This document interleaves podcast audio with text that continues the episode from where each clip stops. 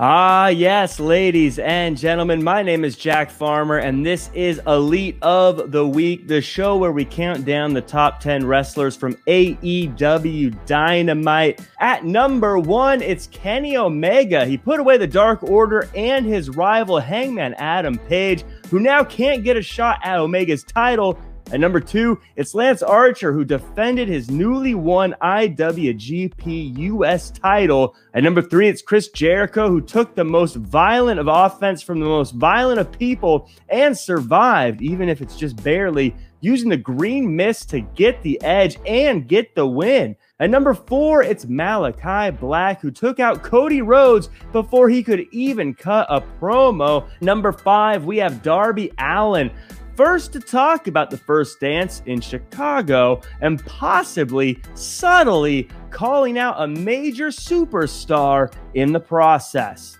At number six, we have FTR, who got a big win over a big rival, not just in the tag team division, but in what has become gang warfare between the inner circle and the pinnacle.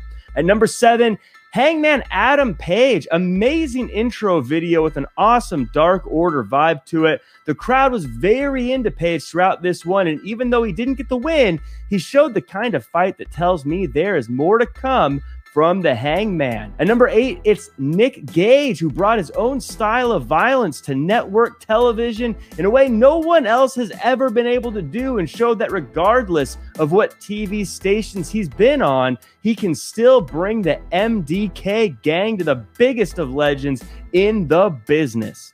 At number nine, it's Santana and Ortiz, who took a tough loss, but it was a hard fought. And this is a team that, one way or another, will not be denied that tag team title much longer.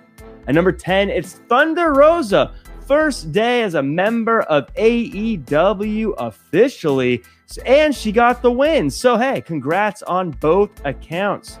And finally, the farmer's market, the person who, if they were a stock you should invest in now because it's about to go up, is Diamante. She previously won the women's tag team tournament, but now has been going singles and getting reps every week. Recently, getting the upper hand over Big Swole, which is no easy task. That does it for us. Leave a comment letting me know who your top three would be. Also, again, like, comment, share, subscribe. Thank you so much for watching. My name's Jack Farmer. Follow me at Real Jack Farmer across all social media. And until next time, do your best and be yourself.